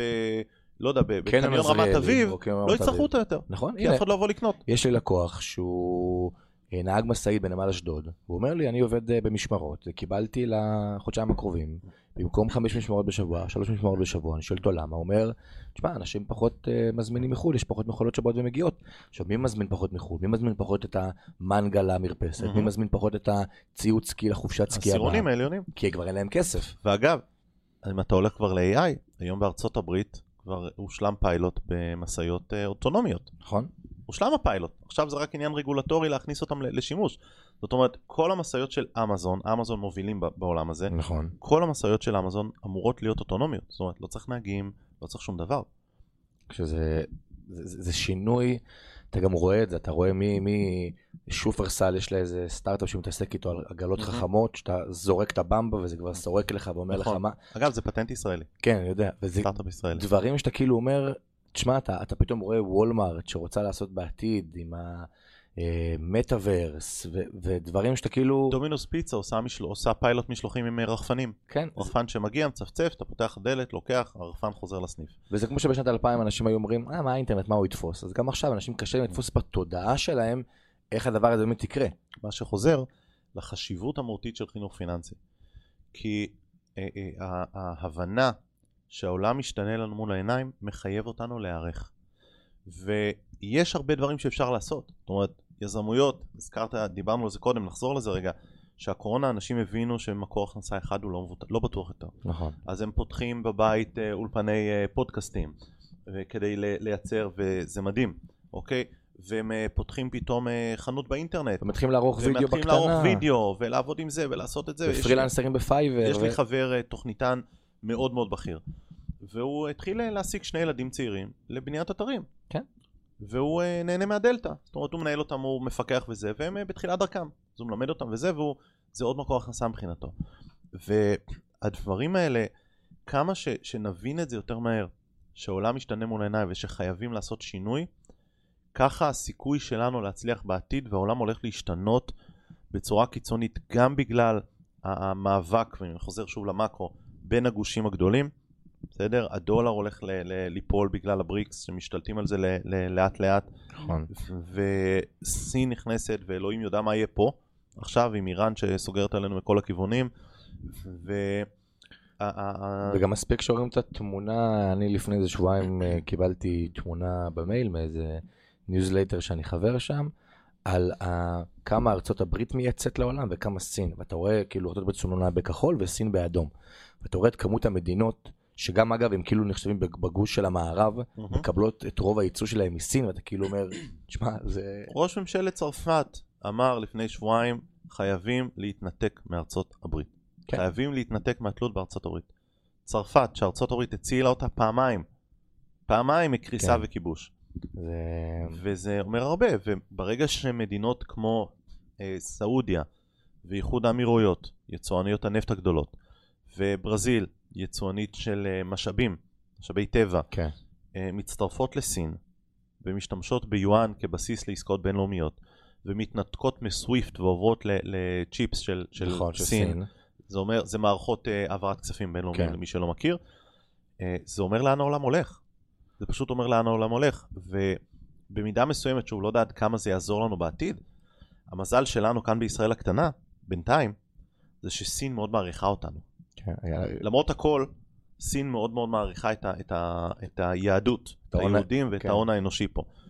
אה, אני מקווה שזה יעזור לנו. שזה כן? יעזור בימים מן הימים. אבל uh, רואים ממש את, ה, את העולם משתנה מול העיניים, וזה משפיע על, על הכל, גם על יצירת מקורות הכנסה נוספים, וגם על לימודים. אני מאוד uh, מעודד את הילדים ללכת ל, לעולמות ההייטק, סייבר, AI, כי ברור לי ש, העולם. שזה העתיד. כן. מחר או בעוד, בוא נגיד, אם אני, אתה יודע, אני יודע למי ניתנה הנבואה, אבל אם אני צריך להסתכל מה יהיה בעוד עשר שנים פה, לא יצטרכו מתכנתים, יצטרכו מתכלל AI.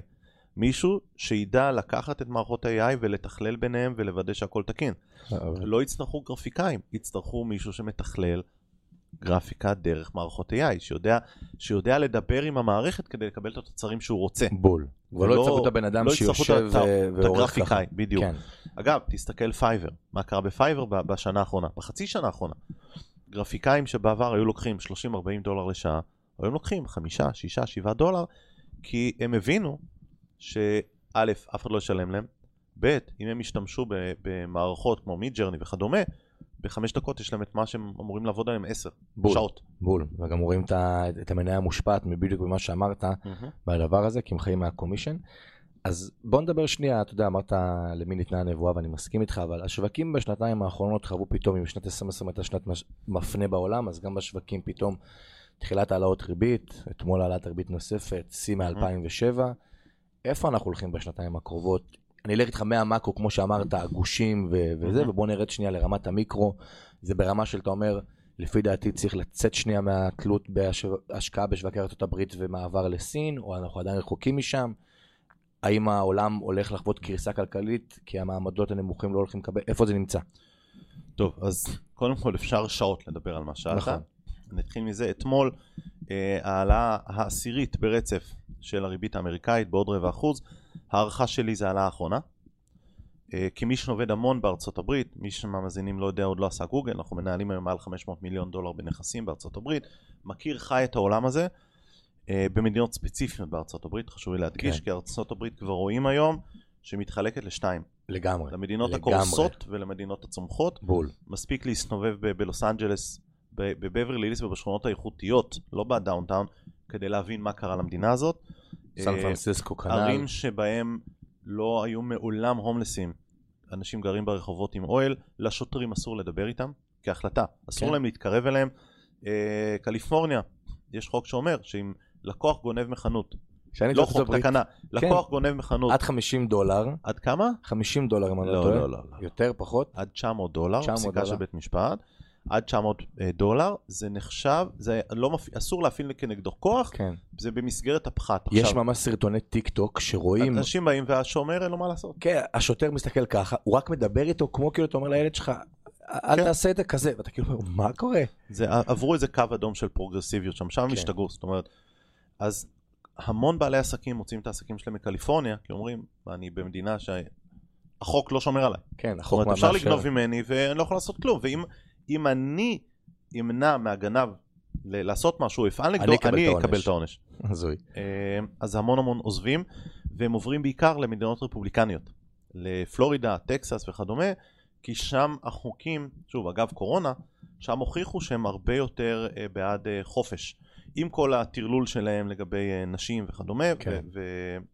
והזוועה, החוקים שהם מעבירים, וטוב שיש שם בית משפט שגם עוצר את זה מדי פעם, אבל עם כל זה, רואים הגירה מטורפת במפת ההגירה של ארה"ב בשנת 22. Uh, פלורידה קיבלה יותר תושבים במהלך שנת 22 יותר תושבים מכל מדינות הברית ביחד. וואו. זאת אומרת, עברו לתוך פלורידה, עברו ממדינות אחרות לפלורידה, כחצי מיליון איש בשנה. על אף כל הסיפור עם המושל שם, עם ההפלות וזה? על אף הכל, חצי מיליון. Uh, המדינה מספר 2, טקסס. שוב, רפובליקנית. כי בקורונה, הגישה שלהם הייתה live and let live. לגמרי. ואני יכול לתת לך דוגמה, אני בינואר 21 לי היה אישור טיסות בקורונה בגלל עסקים וכו'. ובינואר 21 אה, הייתי במיאמי, פברואר 21 הייתי במיאמי, בישראל היה סגר, זאת אומרת המשפחה בבית, המקסימום זה לרדת עם הכלב למכולת 100 מטר, כן. רציתי לנסוע למשפחה בלוס אנג'לס, אמרו לי אתה לא יכול לנחות בעיר הזאת, זאת אומרת אתה לא יכול לנחות, אסור מי שלא תושב לוס אנג'לס לצאת מהשדה תעופה. רציתי קונקשן בניו יורק, לעצור, אני מאוד אוהב את העיר, אמרו לי אתה לא יכול לצאת מהשדה אם אתה לא תושב ניו יורק. וואו. ובמיאמי כל ערב הייתי באירועים ובמסעדות ובמסיבות ובזה ו... אז אנשים עם מסכות, אגב הרוב לא עם מסכות, אני עוד הייתי היוצא דופן עם מסכות, okay. כן. ואתה רואה שהחיים ממשיכים. החיים ממשיכים כאילו כלום, אז כן, יש את ה social distancing, שהרוב לא שומרים על זה, נכון. אבל live and אתה רוצה מסכה, שים מסכה, אתה לא רוצה מסכה, אל תשים מסכה, כן. הכל בסדר. זה שלט שמונח ליד. כן, לחלוטין.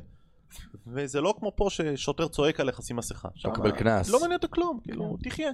אל תשתעל לאף אחד, והכל בסדר. כן. וגם זה, אין חוק שאוסר עליך להשתעל. כן. זאת אומרת, זה, זה ברמה כזאת, והיום רואים את זה. אגב, שינוי קורונה. ארה"ב עוברת למדינות הרפובליקניות שבקורונה הוכיחו את עצמן כתומכות באנשים, זכות האדם על עצמו, מעבר לזה שזה מדינות עם אה, מיסוי מאוד נמוך, וברגע שבקליפורניה מעלים מיסים, מעלים, מעלים, מעלים, למה? כי אין להם כסף לתמוך, כי שוב, כל ה... זה, זה גלגל בסוף. זה בדיוק, זה גלגל. אז אנשים עוברים למדינות שהן אה, מיסוי נמוך. מיסוי נמוך. ופלורידה נחשבת, פלורידה השנה, בחודש אה, מרץ, עברה בפעם הראשונה בהיסטוריה של ארה"ב בכמות אה, העובדים את ניו יורק. וואו. פלורידה בפעם הראשונה מהקמת ארצות הברית יש לה יותר מקומות עבודה מניו יורק. כן. וניו יורק הייתה הקטר התעסוקתי של ארצות הברית. אה, ברור. עברו ב-20 ומשהו אלף אה, מקומות עבודה את ניו יורק.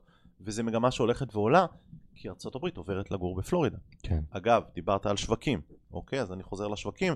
צריכים לדעת באיזה שוק אתה פועל, באיזה שוק אתה פעיל, איפה להיות וכדומה, ו- ואת ההשלכות הכלכליות. אני אישית, רוב ההשקעות שלנו הן בפלורידה ובמדינות כאלה, כי אני רואה מה קורה שם. אני חי את זה. אז נכון, יוקר המחיה והמחיר עולה וכדומה, וככל שהמחיר עולה, אתה כתושב רוצה לשלם כמה שפחות מיסים. נכון. אז אתה עובר למדינות האלה, ואז זה יוצר ביקושים, ו...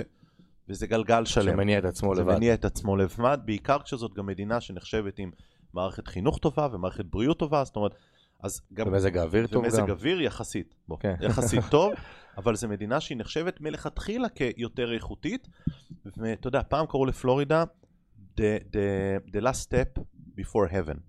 זאת אומרת, כל המבוגרים והזקנים, וה... אתה, אתה יוצא לשם לפנסיה. Okay. כן. היום זה כבר לא זה. אנחנו פועלים בעיר שכשהתחלנו לפעול בעיר בשנת 2018, 2018 התחלנו לפעול בעיר הזאת, הגיל הממוצע של האנשים שהיינו פוגשים ברחובות, בוא נגיד אני אלארד, 60. וואו. 55. בסדר? זאת עיר מהממת, בתים פרטיים, הכל שם על נהרות בין הבתים וזה, עיר מדהימה. הפעם האחרונה שהייתי שם, כמות הצעירים שראינו שם זה משהו שלא ראינו מעולם.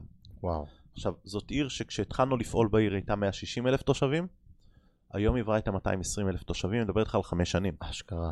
זה העיר עם ההגירה החיובית הגבוהה ביותר בכל ארצות הברית כבר חמש שנים ברציפות. וואו. אנשים באים כי הם רוצים איכות חיים, כי הם רוצים מזג אוויר. שלם קצת כי מיסים. הם רוצים, הם לא רוצים לשלם מס, נכון. אז אין שם כמעט מס. המחירים עוד סבירים, בטח ביחס לארצות הברית.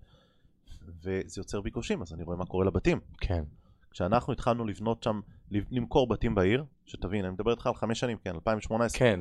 בתים נמכרו ב-220-230 אלף דולר. הבתים האחרונים שאנחנו מוכרים, מוכרים אותם ב-390, 380. וואו. חמש שנים.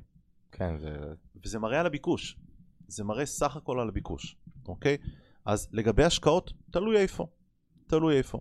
אם אתה אה, הולך לשוק ההון, אה, לי יש גישה מאוד אה, מבוססת על שוק ההון. אם אין לכם את הידע המקצועי ולא למדתם, מקצועי, לא בקורס באינטרנט, בסדר? כן.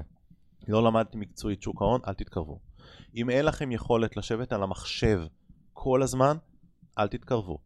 אם אתם מגיעים להשקעות לטווח ארוך, ואתם לא יודעים לנתח דוחות כספיים של חברות, אל תתקרבו.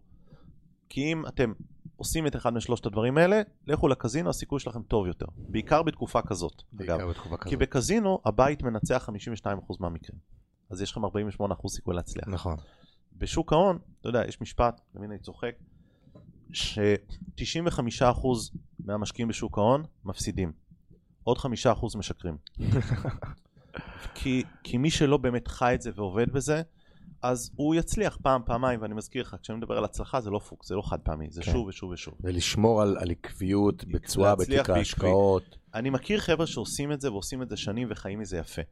אבל הם 8-10 שעות ביום על המחשב, הם למדו את זה כמה שנים, הם חיים את העולם הזה. הם חיים את העולם הזה, הם יצאו מהעולם הזה, הם ניהלו נכסים, אז this is what they do, זה. העבודה שלהם. בדיוק, כי הרבה אנשים חושבים ששוק ההון זה סיימתי את המשמרת שלי בשעה שלוש בצהריים. ישבתי בארבע על המחשב, והרווחתי כן. אלף דולר עד חמש. ארבע וחצי נפתח המסחר, שעון ישראל, ואתה ארבע ארבעים וחמש, אתה כבר עם, ה, עם, עם חבר שלך באיזה קפה. בדיוק. עכשיו, בשנת 2020, כשהעולם הזה נכנס לתודעה של כולם, באמת שוק ההון אפשר את זה, כי שוק ההון עלה מהתחתית המדד ריבית אפס, אז כל ה... אתה יודע, בדיוק. גשם כולם נרטבים. בול, הבעיה בדיוק. שהגשם הפסיק. יפה. ופתאום כשהכסף, הגשם מפסיק, אז אתה מתחיל, אני תמיד קורא לזה ש, שיש, אני מתאר את זה כמו אמבטיה או בריכה, שיש מים כולם צפים. שפתאום המים מתחילים להתרוקן, שהריבית טיפה עולה, שיש לי אינפלציה, שיש לי מיתון, אתה רואה מי נשאר בלי, מי בלי מכנסיים. וזה בדיוק העניין, מה שקורה עכשיו בשוק ההון, ואנשים לא מבינים. ואז אנשים נכנסים למעגל הזה של, הפסדתי בשוק ההון, מתי הוא ייכנס שוב פעם? שקרן מרציאנו בתוכנית חיסכון תגיד השווקים עלו בחמישה אחוזים לוורן. באפט יש משפט יפה על זה. שאלו אותו פעם בריאיון, מתי אתה יודע לצאת מהשוק? אז הוא אמר, כשהקופאית בסופר מדברת איתי על מניות, אני יודע שזה הזמן לצאת. כשיש פרסומת בתחנות אוטובוס של הבורסה לניירות ערך, בדיוק. זה הזמן לצאת. הוא אומר, זה, אז אני יודע שזה הזמן לצאת. ועצוב לי להגיד, אבל כבר שנתיים הקופאיות בסופר מדברות איתך על מניות, לפי אותה אנלוגיה, כן, בסדר?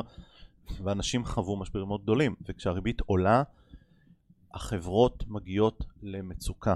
עכשיו, נכון, על הרבעון הראשון עוד חברות פרסמו דוחות יחסית חזקים, כי הם היו מאוד מאוד חזקים בגלל 22-21 כסף שפיזרו עליהם, והריביות עוד אז לא היו גבוהות כמו היום. נכון. זאת אומרת, את ההשפעה של הריביות של החצי שנה האחרונה אנחנו נרגיש בדוחות 23.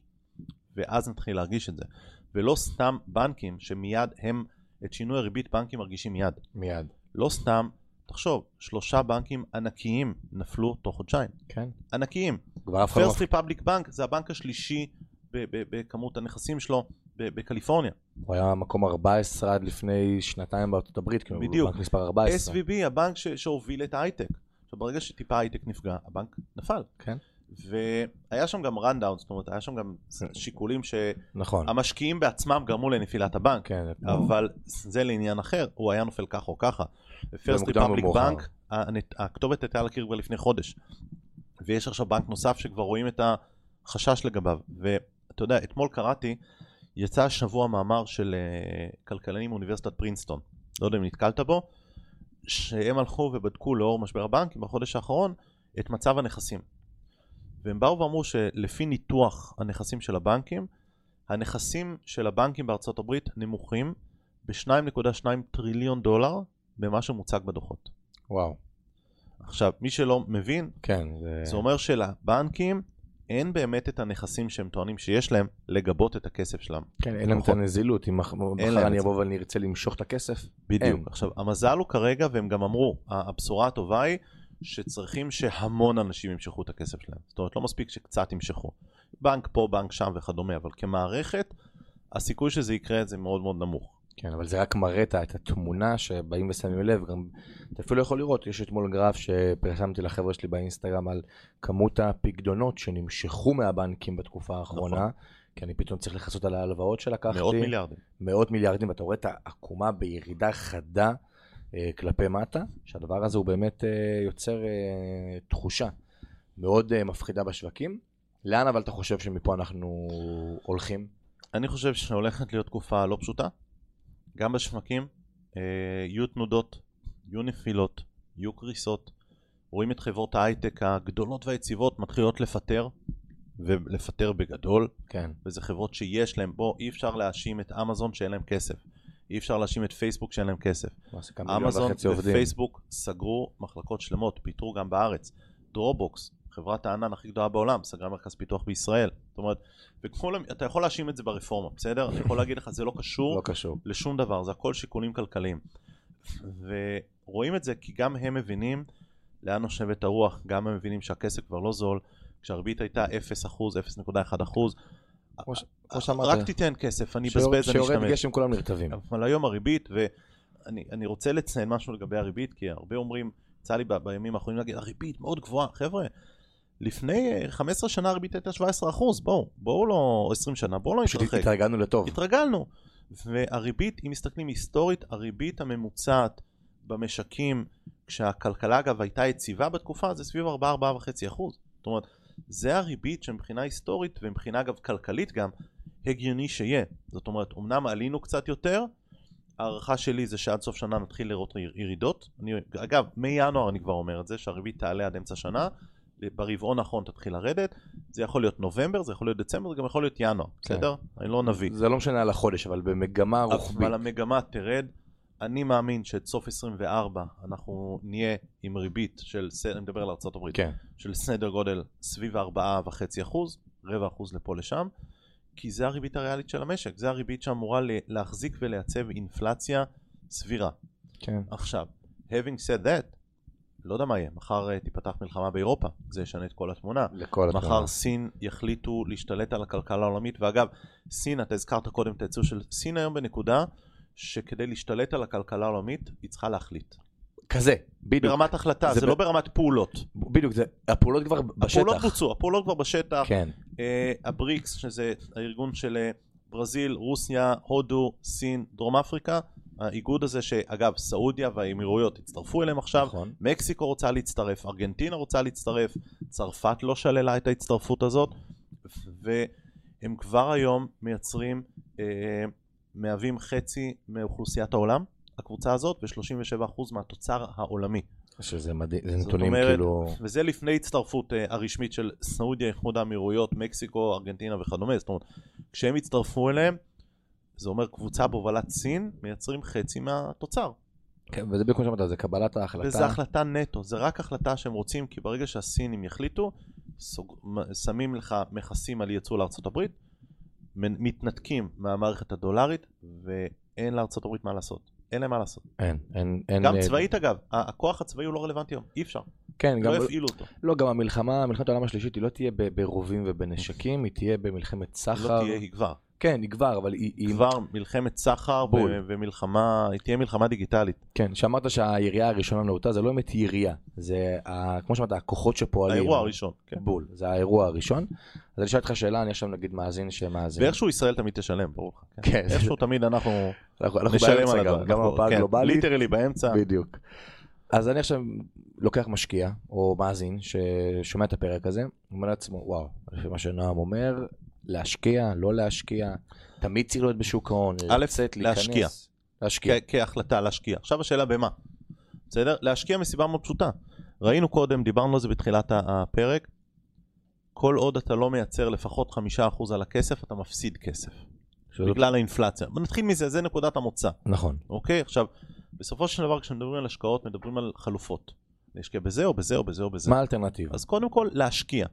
להשקיע כי רק כדי לשמור על הכסף, אתה צריך חמישה אחוז בשנה. לשמור נכון. על הערך. כן. לא מדבר על להרוויח, כן. אוקיי? עכשיו, כשאני מדבר על רווח, אני מבחינתי, אה, אתה יכול להשקיע בכמה אפיקים, אבל לפני האפיקים, אם אתה לא מבין במשהו, אל תשקיע. וזה כלל החיים. זאת אומרת, תמיד אומרים לי, איך אתה לא בביטקוין? לא מבין את העולם הזה? אני אולי מהאולד סקול שאני צריך להבין שאם אני משקיע במשהו, צריך להיות נכס מאחוריו. הנכס יכול להיות שהוא מייצר לי ערך. כסף, חברה. כשאני משקיע במניות, אני משקיע בחברה שיש לה הנהלה, יש לה מוצר, יש לה פטנטים, יש משהו. נכס פיננסי מש... שיש מאחוריו ערך מסוים. בדיוק. והביטקוין, אני לא מבין. עכשיו, אני, יש לי חבר טוב, הוא מטייל כבר בעולם, לא יודע איפה הוא, סרי לנקה פעם אחרונה שבדקתי, אה, שהביטקוין היה דולר 70, נועם, לפני שנים, נועם, תקשיב, יש איזה משהו חדש, הוא מאוד הייטקיסטי, כן. בוא נשקיע איזה אלף דולר פה, זה, אני לא יודע מה יצא מזה, בוא נהמר. אמרתי לו, אחי, אין מושג על מה אתה מדבר, לא יודע לנתח את זה, לא יודע להבין את זה, זה לא מניה, כי אין משהו מאחורי זה. נכון. זה מטבע שמישהו יצר. הוא קנה באלף דולר, שזה היה דולר שבעים. וואו. שזה היה 150 ומשהו דולר, הוא אמר לי, נועם, תקשיב, זה עלה, בוא תקנה, זה הזמן, אני שם עוד עשרת אלפים דולר. אמרתי לו, אחי, אני לא מבין, נראה לך הגיוני שכל כך מהר, מדולר 70, זה יגיע למאה, לא, אני לא, לא מבין את זה. הוא קנה, אני לא. כן. אתה יכול להבין איפה זה היום ואיפה הוא היום, בסדר? כן, ובגלל הוא טייל בסרילנקה. בדיוק. ואני, קשה לי, שוב, אולי בגלל שאני מרובע מדי, קשה לי להשקיע בדברים שאני לא מבין בהם. כן. לא, לא מבין את ה... את ה הערך הכלכלי לא, מאחוריהם. זה, זה מעין איזשהו עיקרון שמישהו ישמע יגיד, איזה נועם, למה הוא לא השקיע, יכל להיות... יכל להיות לי. בדיוק. אותה מידה יכלתי למחוק. יפה. והעיקרון... לא מבין בזה. מעולה, והעיקרון הזה זה עיקרון שצריך להנחיל, כי זה, במקרים כאלה זה עוד צל"ש או טר"ש. חינוך פיננסי. בול. אמרתי, לכו לקזינו, כן. יש לכם סיכוי יותר טוב. כי יש לכם שם 48% סיכוי. נכון, זה, זה בדיוק הדברים האלה. אמ, אז אם להשקיע, ש... שאלתך, כן. על שוק ההון אמרתי דעתי, שוק ההון רק אם יש לך זמן, ידע, יכולת, מה שנקרא able ו-capable, יש לך את היכולת, יש לך את המסוגלות להשקיע, להשקיע את השעות, להשקיע את הלמידה וללמוד כל הזמן תמידית, לנתח חברות וכדומה. אה, אני אישית דוגל בנדל"ן, כי נדל"ן, ושוב גם תלוי איפה לנתח, ללמוד וכו', אה, אה, כי האוכלוסייה בעולם צומחת, והיא תמיד תצטרך, תצטרך שני דברים בחיים, אוכל וקורת גג. כן. אוכל וקורת גג זה לא משנה מי אתה, מה אתה, איפה אתה, אלה שני דברים שאתה חייב. קורת גג זה נדל"ן. בסדר? אוכל זה סחורות, לא מבין בזה, לא מתמצא, לא משקיע. נכון. נדל"ן, למדתי, אני כבר 15 שנה מתעסק בזה, כל הזמן לומד, כל שנה טס לחו"ל, כי בארץ אין באמת אה, יכולת ללמוד כמו שצריך, גם בכל תחום, גם בהתפתחות אה, אה, אישית. אישית. אני הגעתי למצב שאני מייעץ למנטורים המובילים בארץ. כן. אז, אז אני יוצא לחו"ל. בגלל זה הבאתי את גרנט, כי, כי אמרתי אין לי כלום בארץ, אני אביא משהו מחו"ל. נכון. ואז אני יוצא ללמוד בחו"ל, גם הנדל"ן וכדומה. כדי כל הזמן להתעדכן וללמוד, וכי מי שאומר אני יודע הכל הוא לא יודע כלום. מי שבאמת מצליח הוא כל הזמן לומד ומשת... ו... ומשתפר, וזה ללמוד לנתח מה המגמות ולאן עובר, אגב כמו פלורידה. כן. זיהינו ישר מה קורה בפלורידה ובקורונה זיהינו את פלורידה ולקחנו, אה, אה, עשינו הרבה השקעות בארצות הברית בתקופה הזאת בזמן הקורונה, כי אתה יודע לווינסטון צ'רצ'יל היה משפט, אף פעם אל תבזבז משבר טוב. שזה... ואנחנו היום עם משבר. נכון. חבל לבזבז אותו. זה הזמן לעסקאות בול. מדהימות, אבל שוב, באחריות, לדעת מה עושים, איך עושים. מישהו שלח לי הודעה לפני שבוע. נועם, שמתי את היד על עסקה מדהימה, נתן לי נתונים, אומר לו, איפה? אומר לי לוס אנג'לס. אמרתי לו, תודה, הבנתי, לא תודה. לא, לא רלוונטי. כן. לא רלוונטי. שזה בדיוק מה שאמרת עכשיו, זה עצם זה שאנחנו יודעים שיש משבר, זה כבר הזדמנות טובה, שהקבלת ההחלטה ולא להיות מונעים מהפחד שב-2020 שמנו והפסדנו לא משנה מה קורה. ואם אני כבר מקבל את ההחלטה להתחיל, אז לפתוח היום חשבון השקעות, להתחיל לקנות איזשהו נכס מסוים, זה קל, יש לך כסף, לך תעשה. להרוויח את הכסף ולצאת עם עסקה טובה, זה החלק שבו צריך ללמוד, להקשיב, להיות צנוע, להבין. אתה יודע, יש שלושה דברים שאנשים לא מבינים, ולדעתי זה אחלה, אחלה נושא ל- ל- לסיום שלנו. אנשים לא יודעים שלושה דברים. דיברנו על חינוך פיננסי, יש שלושה דברים שאנשים צריכים ללמוד ולדעת ולתרגל ולהתמקצע. אחד, הם לא יודעים איך לעשות כסף. שתיים, הם לא יודעים איך לשמור על הכסף. שלוש, הם לא יודעים להשקיע את הכסף. אנשים לא יודעים איך לעשות את הכסף כי הם יושבים מול הנטפליקס שש שעות ביום, מול כדורגל או כדורסל או ווטאבר, במקום לשבת ולהקים עסק. שתיים, הם לא יודעים לשמור. כי מה קורה? ברגע שאתה, רוב האנשים מקבלים איזה בונוס, מה הם ישר הולכים לעשות? מבזבזים. מבזבזים אותו, לקנות, מעלה נכון. רכבים, בוא ניסע, בוא זה, הם לא יודעים לשמור עליו. ושלוש, הם לא יודעים להגדיל אותו. לא יודעים להגדיל אותו כי הם לא לומדים השקעות, או שהם לוקחים הימורים, או שהם משקיעים בדברים שהם לא מבינים וכדומה. שזה דבר בנוי על דבר. שזה כאילו. דבר בנוי על דבר. עכשיו, תבין, אם אנחנו מסתכלים על תשואה של 8%, אוקיי? 8%. 8% שזה זה, זה תשואה בעיניים שלי, שוב, יהיו כאלה שיגידו אתה לא נורמלי וזה, אבל בנקודה שאני הגעתי אליה בחיים, 8% זה ריבית מאוד, זה תשואה מאוד מאוד נמוכה. אוקיי? מאוד נמוכה. מבחינתי 8% זה כישלון. זה מחכה מדד. פסיבי לחלוטין. משהו גרוע. זאת אומרת, אני היום, עם הכסף שלי, השקעות פחות מ-14-15% אני לא מסתכל. לא בוחן אפילו את ההשקעה, זאת אומרת, תבין, ברמת שוב, הכדאיות. ידע, ברמת כן. הכדאיות, ידע, שוב, עם, ה- עם השנים והידע אתה, אתה לומד נכון. להשיג את הדברים האלה, אבל 8%, אם מישהו ייקח את הכסף וישקיע אותו ב-8%, במקום סיכון נמוך, תוך כמה שנים הוא מכפיל את הכסף? תוך... אה, כן, תוך פחות מעשור, יש לו כפול. נכון. כפול, וזה בסיכון נמוך. קח 15%. כשאתה מסתכל על 15% ב- בריבית דריבית, שזה, שוב, המספרים שאני מנתח כן. עסקאות שלי, ברור. לא מדבר על משקיעים וזה, עסקאות שלי באישי בסיכון יותר שלי. גבוה, אבל יש לך גם את הידע סיכון המתאים. קצת יותר גבוה, אבל שוב, יש לי את הידע. בול. ב-15% אתה כל 6 שנים מכפיל את הכסף. שזה... ואגב, אנשים, אתה יודע, אתה אומר להם 15 אחוז, יש פה אנשים שאפילו מבחינתם, הם מסתכלים על אחוז אחד יומי, כי הדבר הזה אפשרי, ובוא נבוא ונעשה. יש לי שתי שאלות ככה לסיום. אחת, מהמם. שאלה שקשורה לנושא שדיברנו, אבל אותי מאוד מאוד מעניינת, מה דעתך? ניתוח טכני, מבחינתך, זה משהו שהוא יהיה בצורה הכי כנה, חרטא, ניתוח אמת. טכני, ניתוח טכני, אה, ודיברנו על זה קודם. אוקיי, יש לי בעיה עם עיקרון של להסתמך על העבר בשביל העתיד. אם היית שואל אותי את השאלה הזאת ב-2017-2018, הייתי אומר לך, זה אחלה דבר, זה מצוין. היום זה עוד כלי שאמור להיות כלי תומך החלטה ולא כלי החלטה. כי העולם השתנה. בין איזושהי אינדיקציה נכון, העולם לקבלת ההחלטה. השתנה. אבל לא אני מכיר ההחלטה. הרבה סוחרים שעסקו הרבה שנים בניתוח טכני. אה, אני יכול להגיד לך שגם מהם אני יודע שבשנה, שנתיים האחרונות זה כבר פחות קולע, והם מה top של ה top. אמרו כן. לי, תקשיב, היום אנחנו כבר יותר זהירים, כי השוק משתגע. כן. משתגע, שוב, בגלל מיליון סיבות, נכון. בסדר? לא, לא, לא רק קורונה, מ- מיליון סיבות אה, גיאו-כלכליות, כן. הגופים הגדולים מניעים, נכנסים לשוק, יוצאים, כן. נזילות וכו', אבל לדעתי ניתוח טכני זה מדד שאמור להיות תומך החלטה ולא מדד של החלטה. שמבחינתי... ושוב, אם אתה לא לומד ולא מתמקצע ולא יודע בדיוק, לא קורס באינטרנט של ארבע שעות. אני מדבר על, על כמו כל דבר אגב. כן. כמו כל דבר. ש- שאגב, וזה בדיוק הבעיה, אנשים חושבים שהקורס של ארבע שעות, זהו, נגמר, לקחו את הקורס, השקיעו בעצמם איזה 2,000 שקל, 3,000 שקל, שאני לא מזלזל בכסף הזה, אבל נהיו כבר סוחרי על, או נהיו המשקיעים הכי טובים, או... לא.